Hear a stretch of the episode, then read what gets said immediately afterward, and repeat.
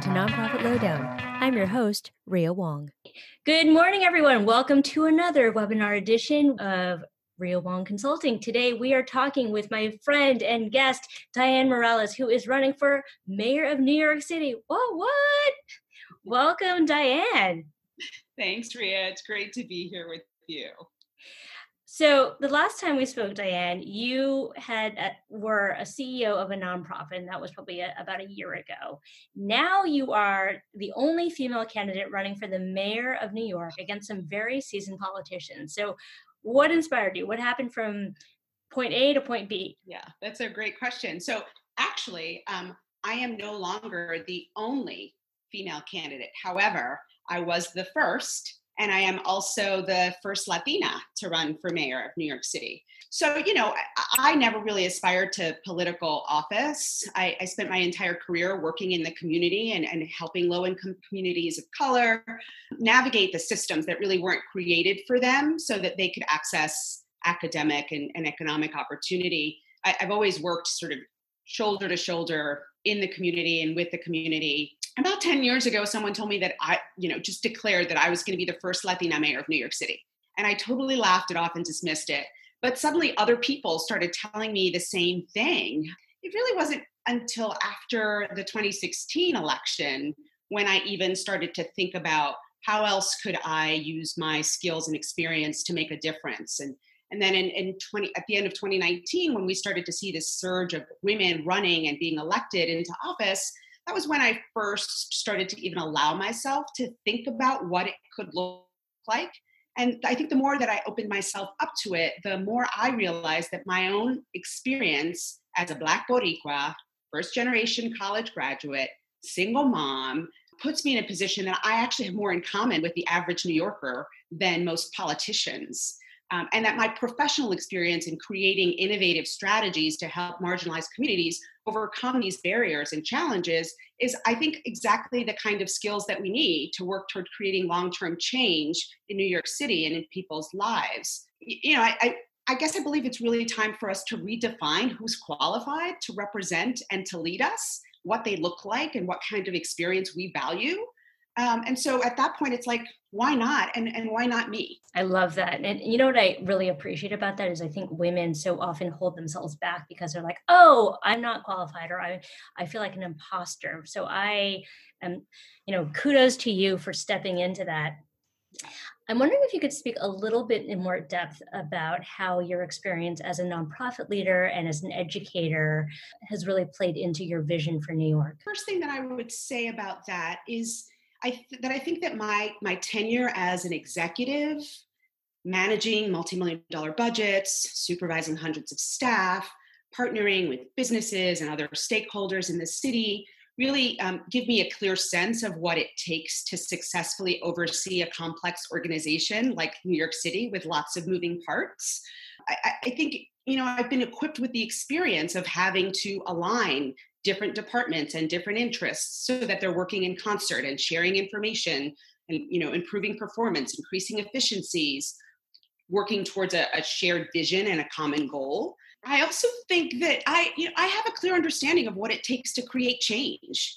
The idea that it's just not enough to make decisions at the top and expect that everybody's going to execute on them just because it really takes an investment to make sure that everyone in the organization feels valued, that their experience and expertise are factored in, that they're part of sort of co creating a vision, and that they feel good about the work that they do and, and like they're doing a good job, right? I, I think that if leadership spends time investing in bringing along all of the members of the team, they're much more likely to be successful. Um, I, I, think that fi- the last thing I would say about this is that my perspective as an educator and a social worker are also critical to the vision and what I see as possible for New York City. I, I understand the importance of that work specifically in helping our most vulnerable, vulnerable and marginalized communities to overcome the inherent inequities and disparities that they, you know, that they confront by virtue of race, gender, and, and class.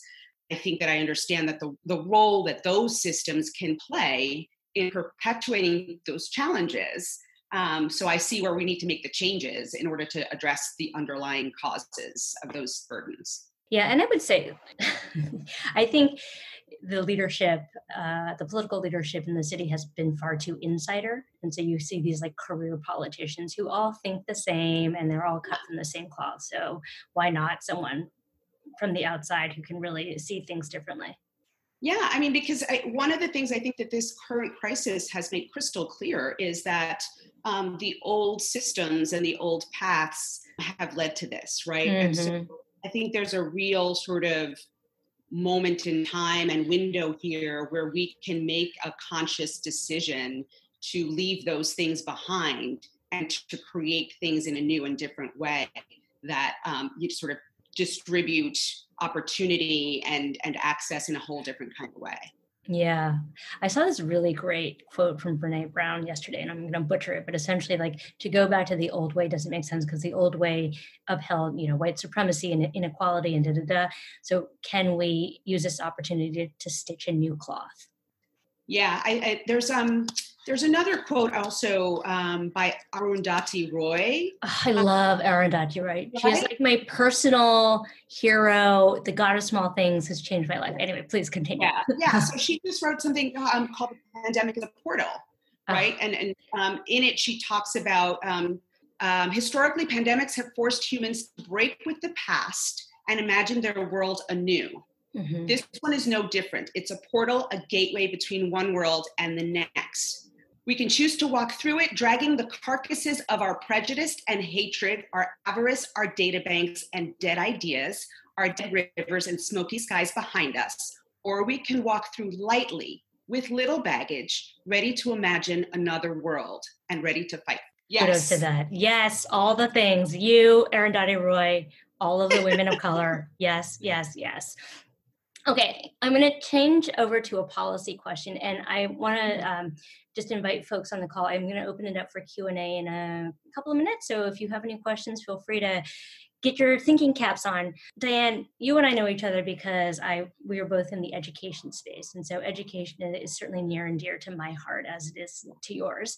I'm wondering if you could speak a little bit about your perspective about reopening schools uh, mm. and you know can we expect that's going to happen in the fall and how do we do so safely um, so I think I'm going to tip my hand a little bit because um, this is definitely one of the policy sort of ideas that we're we're putting together and um, getting ready to go public with.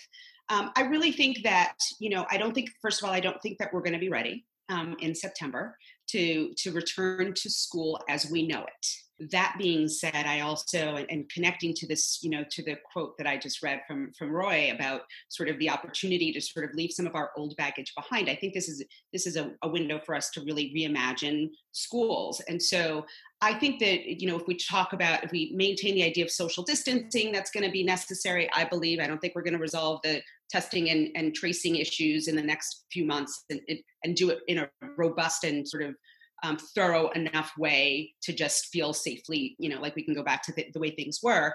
So I think that there's a way for us to leverage the human services nonprofit sector, their expertise. Um, and their physical space resources to really sort of redistribute and reallocate our student population. You know, I'm thinking about sort of the idea of deputizing these organizations to provide education services and supports to our kids, right? So we've got the community school model that we can build on where nonprofits have been partnered with education and, and, schools. If we did an inventory of space that's available in the nonprofit sector, of staffing that's available in the nonprofit sector that has um, education backgrounds, and sort of redistributed our, our student body along sort of those lines, and also created what I'm thinking about as sort of a and the, don't quote me on this because it's the, the it's just a label for now, like an education corps where we brought in um, people who were interested in becoming educators, where we partnered with CUNY to think differently about how we train educators, where we partnered with the UFT to support that, right? I think that this this is about sort of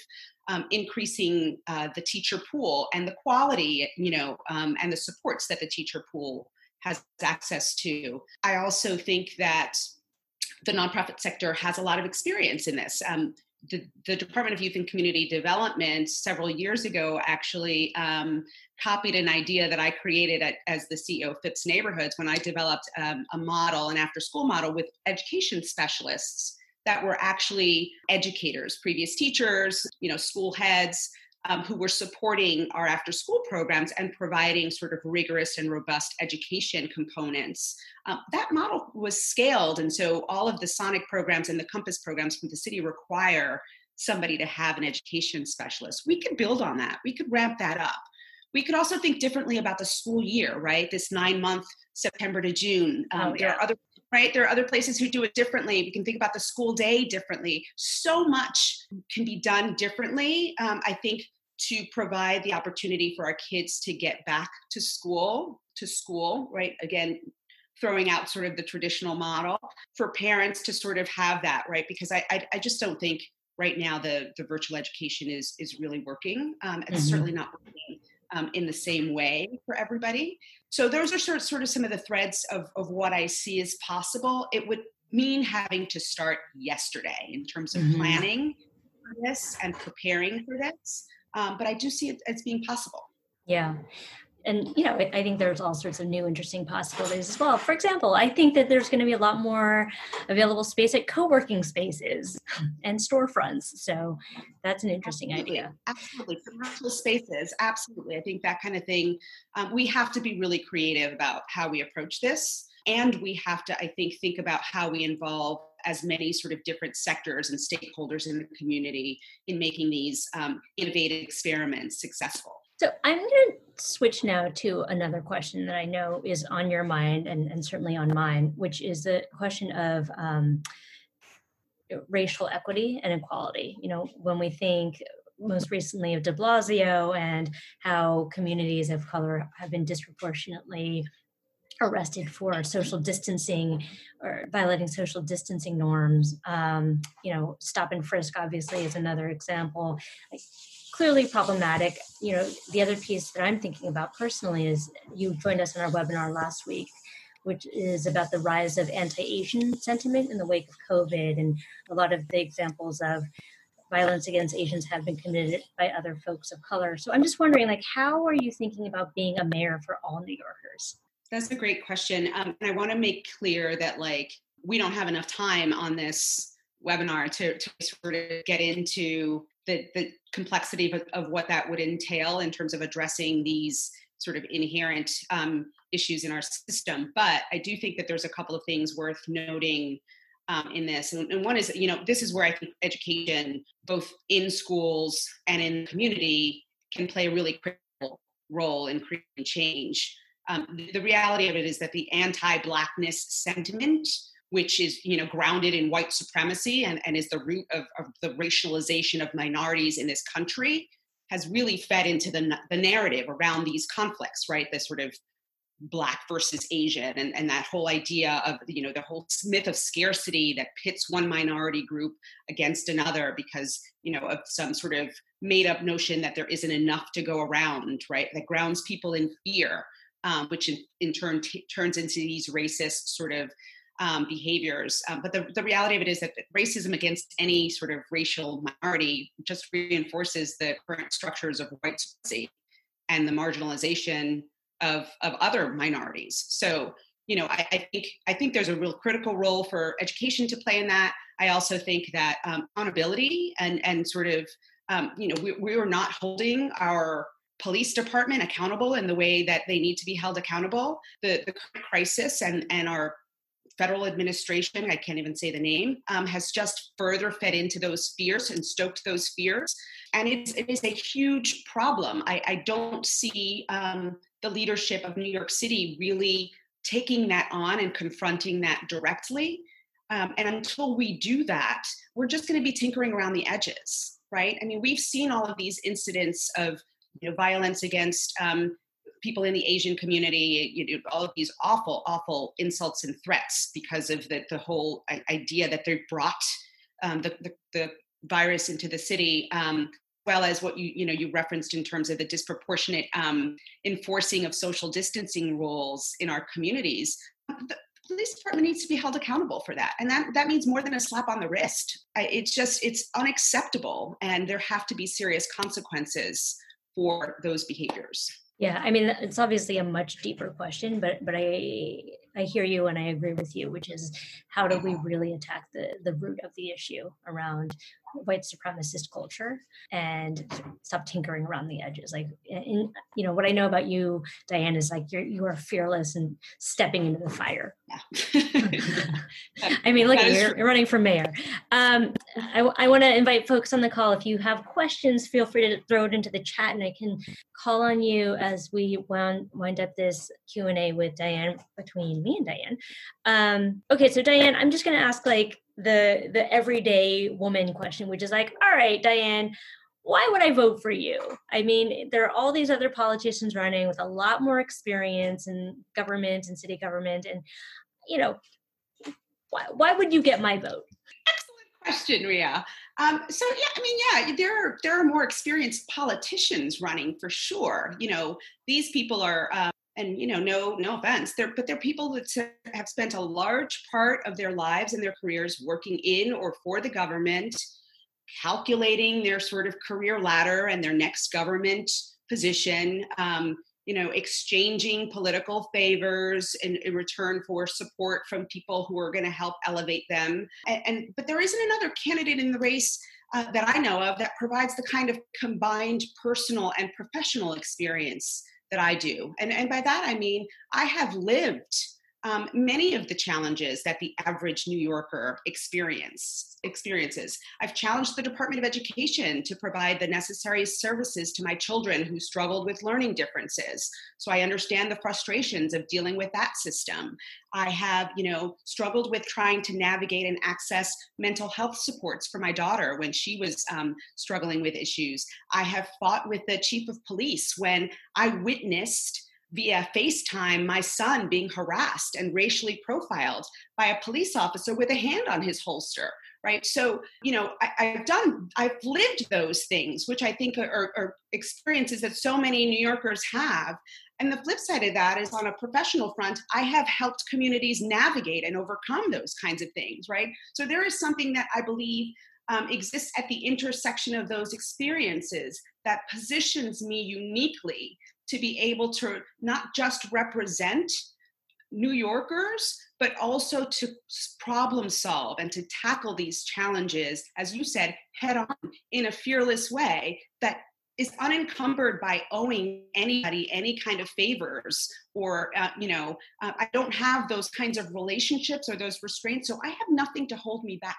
And so i think you know i think if people really want change and really want to see something different happen in new york city then I think they should um, take a look at my campaign and follow along. All right. So, last question before I open it up to the audience. Uh, you know, I know that you are running a really different type of campaign. It's grassroots. It's being funded by individuals. You know, small dollar donations. Tell me a little bit about what you need in order to get to the the next level. New York City has created a campaign finance program that actually is intended to make it a little easier for folks like me uh, to enter you know campaigns to run campaigns um, they provided uh, the, the, there are two matching programs and the one that i'm participating in provides an eight to one match for donations between $10 and $250 from every new york city resident.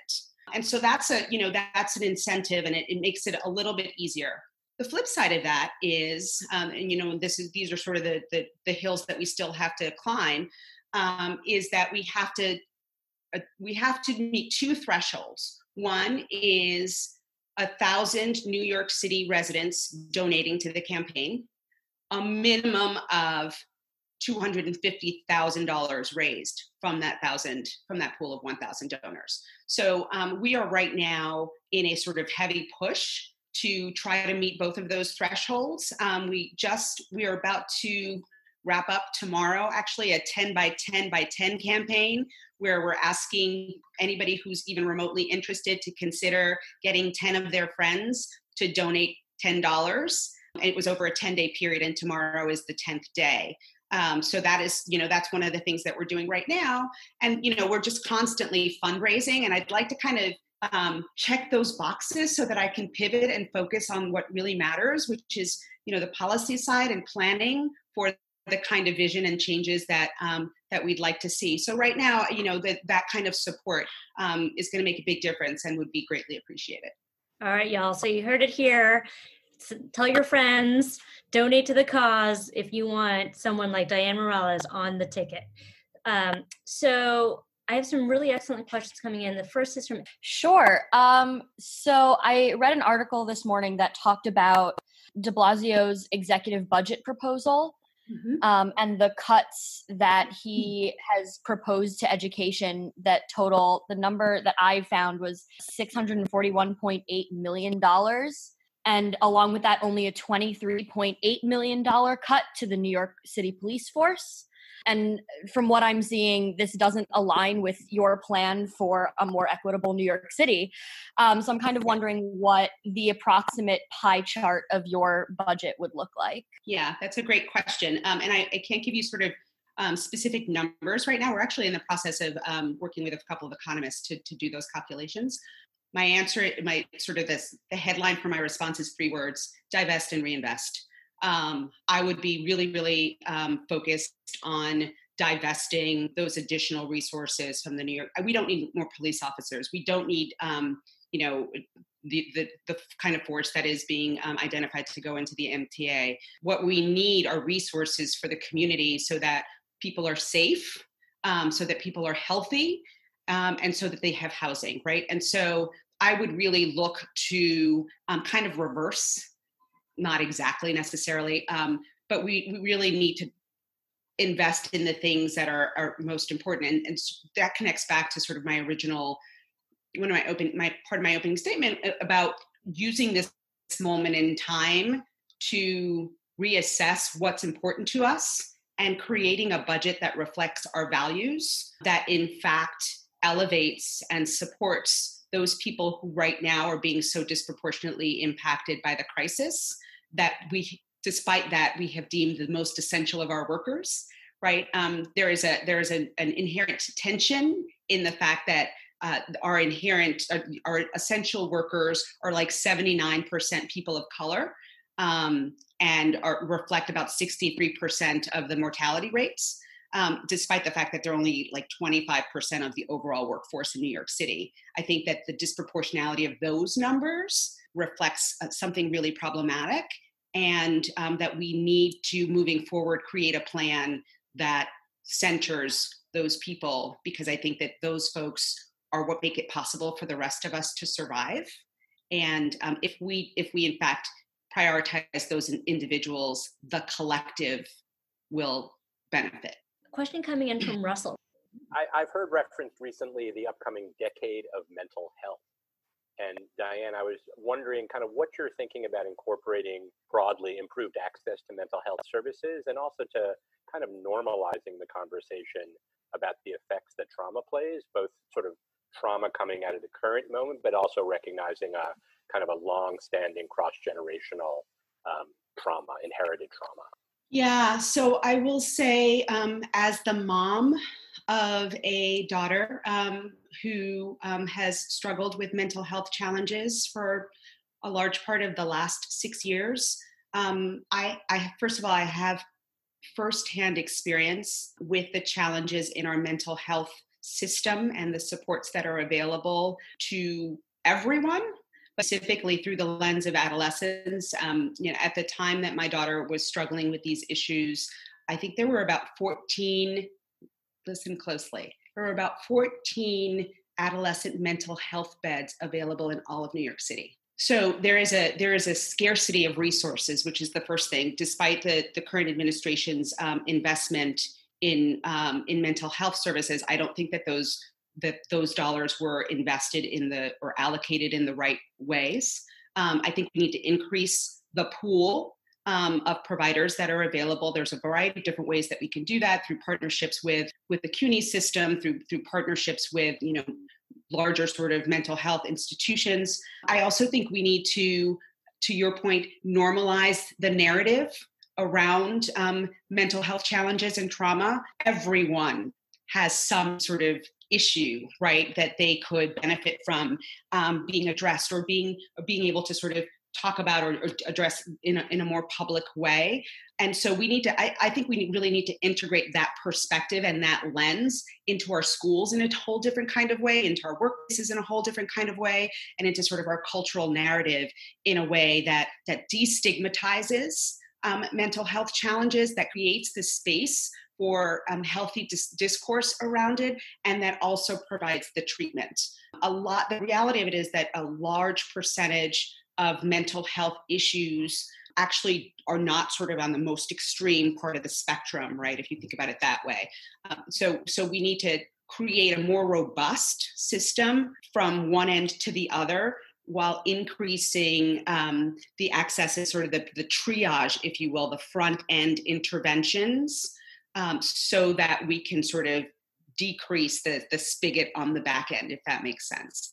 And I, and I think that there's there's a way to do that that actually makes it m- much more. Uh, you know, I can't even begin to describe the the challenges that we faced both in terms of like just waiting you know in in the hallways of emergency rooms for for days on end and also just the conversations or the difficulty in having conversations with education professionals, if you will, as to what was happening, right? So all of these systems need to be, I think, much more closely uh, knit together so that we can have a much more comprehensive and holistic approach. I'm sorry, I could go on and on about this, but um, I, I just I think it's a multi-pronged strategy and approach that weaves this into the public discourse and also ramps up the professional supports that are available to everybody.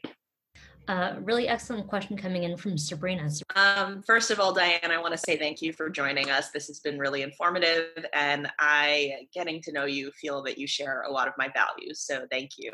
Recently, I have been looking back to history to try and understand the city a little bit better. I've been living here for a few years, and I'm reading Fear City, which um, as I'm sure you know, is about the 1970s fiscal crisis and how um, the imperative to uh, rescue the city from bankruptcy, sort of changed the soul, the heart and soul of the city. The city mm-hmm. gentrified much further than it ever had before. And now there's like a Duane Reade and a Chase Bank on every corner where there were mom and pop shops.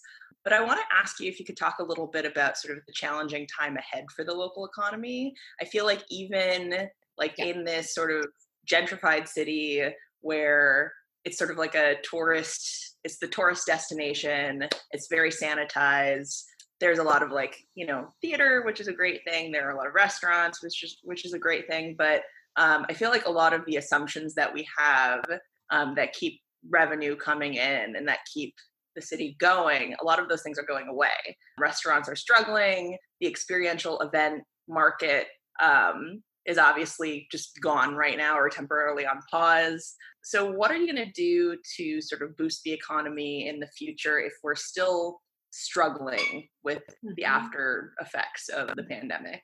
So, I'm going to respond to that in a couple of sort of different ways. Um, one is sort of a, a more philosophical um, response, and that and that is that you know there's a there's the need for us to move away from this sort of individual individual liberties, individualism um, mentality, and move more towards what I believe is is you know like a communitarian approach and a collective approach, and the idea that you know what what has right now some people protesting so that they, that they get their, their their individual liberties back and the ability mm-hmm. to go back to work is actually really code for I don't want to go back to work. I want people that serve me to go back to work so that um, I can get my services right. And and I think we all know who that refers to.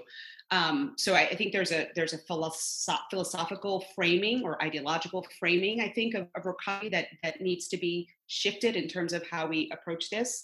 Um, I also think that while yes, there's going to be um, a, a, significant impact on the economy and, and revenue um, that also is not um, reflected proportionately across the board. And so I would be, I, am very interested in looking at um, ways that there there can be more of a shared sort of sacrifice, if you will. Um, and I think it's important in the messaging around that to bring across sort of cross sector, a table of cross sector stakeholders together who understand their the need and their responsibility at this point in time in in helping to sort of elevate the city as well as um, the the longer term potential for those people and, who put some skin in the game on the front end um, what I would be interested in looking at and what I would be interested in doing on the on on the front end be to look at the revenues that we do have, the things that the mayor does have control over, and really, really looking to, as I said before, create a budget that reflects our values. That's not to say that um, you know it's not a panacea. I'm not sort of suggesting that there aren't going to be difficult times ahead but I do think that there is a way for us to prioritize the people that have been sort of impacted the most to create cross-sector partnerships that that sort of share responsibility around elevating those those groups and those communities whether we're talking about you know i think there's a way to bring small businesses together with with businesses with real estate interests um, to sort of agree make a, a new sort of new social contract that agrees to sharing the pain proportionately um, and investing in the front end so that we can all do better in the long end, in the, in the long run. Yeah, I mean, just to uh, follow up on that question, Dianne. I mean, as you know, my husband is also in hospitality, and I think that the hospitality and restaurant sector has been hit particularly hard. And so, what makes New York great is that there are so many restaurants and, and bars and, and all these sorts of things. And what's terrible about it is that the competition makes it such that it's an unsustainable business model, but also that it's been hit particularly hard by the closures and COVID. Question coming in from Carlos. Yes. Hi, Yuria. Hi, everyone. Good morning. Um, uh, Dianne, first of all, I just want to say this is very exciting as a Latinx um, person. I it's it's very uh, inspiring that you are considering uh, running for mayor. Um, but my question is, what are your ideas for supporting families slash individuals who have been barred from supports and legislation that aims to provide relief from the effects of COVID nineteen? Uh, an immediate example is the stimulus check. We have many undocumented folks and mixed status families who have been who don't have access to that and like it doesn't look very promising. Um, some of the proposed legislation coming from the governor, uh, which requires documentation for potential requesting rent freezing. freezing. Um, you would have to provide like evidence that you have been payroll. There we go, exactly. And not many people are going to be uh, are going to have that privilege. So, uh, so the first thing I'll say is that um, I think it's it's absolutely imperative for us to prote- provide protections to everyone, um, whether they be undocumented immigrants, um, whether they be um, people who haven't had the benefit of being on on payroll. I, I think um, you know that the sort of core premise of of the idea of a new social contract is based on the notion of valuing and and supporting and elevating all of those folks who again have made it possible for us to sort of um, survive through this period of time. Um, I, I, have been uh, a, a, supporter of the, the cancel rent movement. Um, I, I, think that that cannot be done in isolation, though. I think we need to look at the, you know, just to take that example for a second, um, we need to look at the homeowners, right? I'm not talking about, you know, landlords that own tons of buildings or luxury buildings. I'm talking about the small, you know, mom and pop, you know, two family, three family homeowners, and we need to provide them with some sort of mortgage relief as well, because you know it, it doesn't it doesn't help to provide to pass on the burden from renters to those um, you know smaller homeowners who then run the risk of, of losing their own homes. Um, so those things I think need to be coupled, but we need to recognize the the reality that there are you know more renters in new york city than than owners um, and we need to provide protections for those people so we need to, you know we, we also need to provide you know in terms of the the aid and the relief that's not being available uh, being made available to to folks we need to to find a way again to prioritize and and exercise our values in how we allocate our resources. So i would i would advocate strongly and and you know in uh, the position as mayor would would prioritize finding access to resources for those those folks in the community. Diana, I'm wondering if you could speak a little bit more about your positions on um, undocumented folks and DACA, DACA students, because I think you know certainly this is an issue near and dear to my heart, having worked with a number of of young people who um, were in this position and, and had issues when applying to college, for example, and getting financial aid. So, I'm wondering, can you say a little bit more about your your policy position on that? Well, um, I believe that uh, the undocumented folks in this country are actually um, helping to drive so much of our economy, whether we choose to acknowledge that or not. And so, you know, I think that I think we sh- we need to be looking at creating pathways, making things easier for them, not harder. Um, I, I, think that the you know the disproportionate you know the the differences in policies that we have um, implemented towards um, you know white immigrant white European um, immigrants versus um, immigrants coming up from the from the south are are you know you can't deny those those differences. And and we've got to recognize and value the contributions that those communities all make towards um, making it possible for the country to, to run. And so um, i would be looking towards ways to protect to to help sort of create you know pathways to entry um, and definitely to support uh, daca students. I mean it's it's that is is somewhat you know one of the most egregious things that we've ever done i think in, in, terms of, of not pr- protecting and, and supporting young people who you know for many of whom never lived in whatever country we're ascribing to them um, and for whom the united states is home. Um, i have another question if please. second questions are allowed. Yes absolutely. Please emily. So my question is you you touched on it a little when you were talking about um, rent freeze and mortgage relief. Um, but i'm i'm wondering on a on a grander non-covid specific scale what your sort of ideas for your policy ideas for regulation around renters and landlords are specifically uh, as the my mom is a, a small private landlord you know she owns a three family house and she rents two of the units. Um, and there's been a lot of legislation circling lately about kind of the regulations that would be on her you know single home that she owns and lives in even though she has two rental units. So kind of focusing on what protections for small private landlords would look like as opposed to you know separating that out from giant conglomerates that own you know millions of units throughout the city. Yeah. Emily can you say a little bit more about um, what some of those regulations are that you're referencing that are have been sort of evictions for you know solely based on cause not being able to um just take back a, a, a property that you own um without having a re- like you can't like now if you want you can just evict a tenant because you want to you know have your your unit back your apartment back that you own. Um, but there's been a lot of legislation circling about um, evictions only for cause Got deeming it. that small rental units, you know, have to, you know, must take Section 8, different things like that, that, you know, would disproportionately impact landlords that don't own rental units for profit.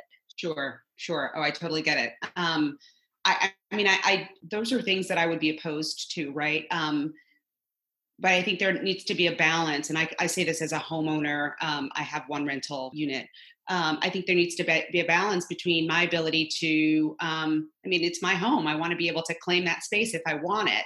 Um, I also want to be able to provide the tenant with the appropriate amount of notice um, and the time to do the search and to find it. You know, I don't, I don't think a 30 day notice is enough. Um, I, I think that that's not not fair, particularly in the in the rental in the housing market in New York City but I do think that I should be able to exercise my right um, as a homeowner, particularly. I, I you know, I want to make make sure it's clear that I think there's a difference um, in small homeowners homeownership versus large real estate, you know, owners and luxury developers, that kind of stuff.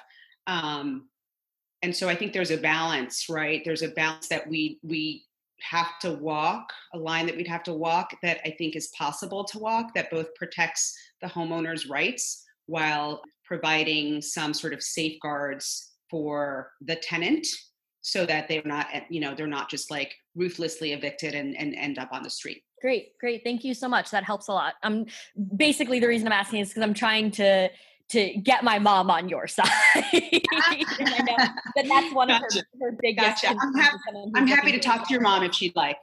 Thank you so much. Yeah, hey, it's Russell. I have another yep. question. Please go ahead, Russell. I think we have one time for one last question, so this will be the last one from Russell. Great. So, Dianne, you know, I imagine you've been watching the um, the De Blasio Cuomo dynamics over the past couple of years. Yeah. And I'm wondering, you know, what have you said to yourself? Oh my gosh, you know, as mayor, I could do this so much better. I could I could collaborate with state leadership in, in so much more productive ways. Like, what what's some of your thinking around that?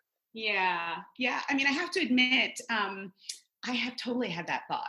Right, I have totally had the thought that despite my um, issues with some of the decisions that Cuomo has made, I don't, you know, by any means agree with a lot of the decisions that he's made. Um, I do feel like uh, there is a way to collaborate and and work with people who are you know not 100% aligned with you um, and i think i think that there's been a, a male ego thing dynamic here that has really really not served us well. I, I, I think that there's been something you know as evidenced by our current mayor's um, presidential run there's been sort of an eye side sort of current role.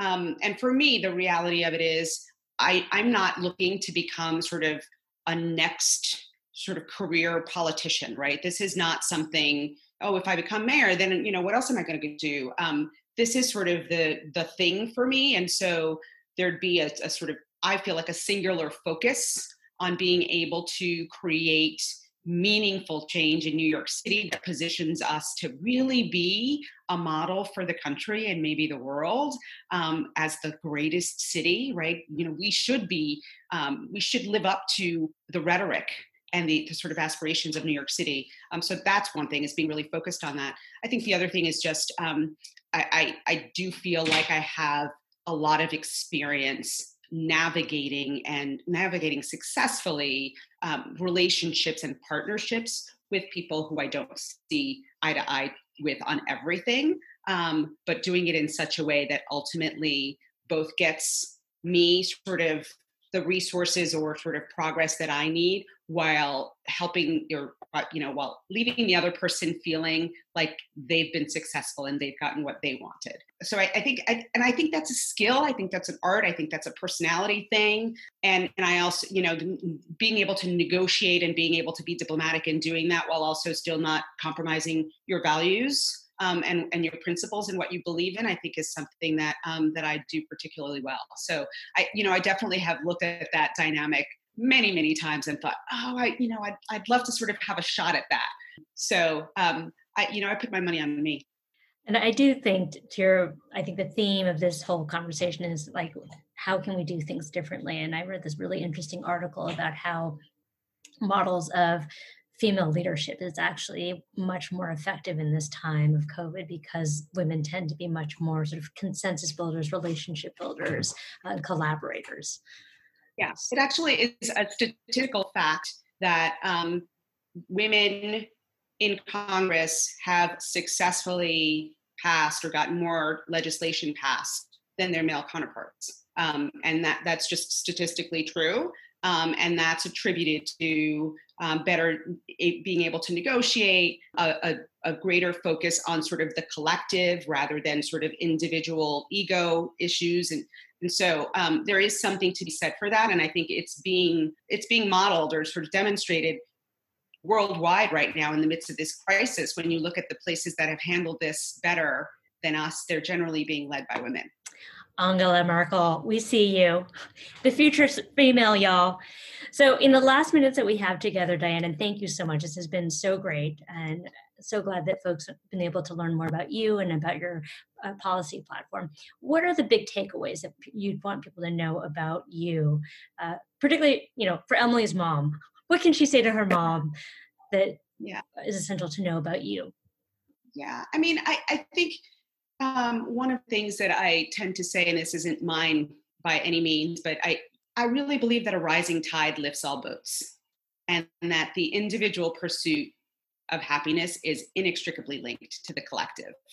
And so I, I, think if that's, you know, if there's one sort of headline about sort of me and what I stand for and what I represent and what I'd be working for, it's that. Um, before the crisis, I was advocating for the centering of women and, and communities of color as, as the key to building a more inclusive New York City where everyone benefits. I, I believe that this pandemic has totally highlighted uh, the deeply entrenched disparities in our city and brought the issues of my platform to the forefront in a way that I don't think we can unsee. And also, I think there is transformative potential in this crisis. And so, you know, I, I think that we can move towards real aqua, access and, and, and equity. And I believe that, you know, we, sh- we it's possible for us to tip the scales on these disparities that are both institutionalized and, and structural. And so that's, you know, I just don't think that we can go back. And I, I you know, it's a, it's a, mine is a rallying cry for us to not miss this moment as an opportunity to really create transformative and radical change for the city. Beautiful. Well, thank you so much, Dianne. Folks, you. you. get the word out. Dianne needs the thousand donors and $250,000 by what date again? June 30th. Okay, so put the word out there. If you want Dianne Morales as your next mayor of New York City, you know what you gotta do. I'm going all the way, Dianne. I'm not going halvesies. All the way. Dianne in Gracie Mansion. Thank you so much to everyone for being on the call. Thank you, Dianne, for your time. Uh, I will make this available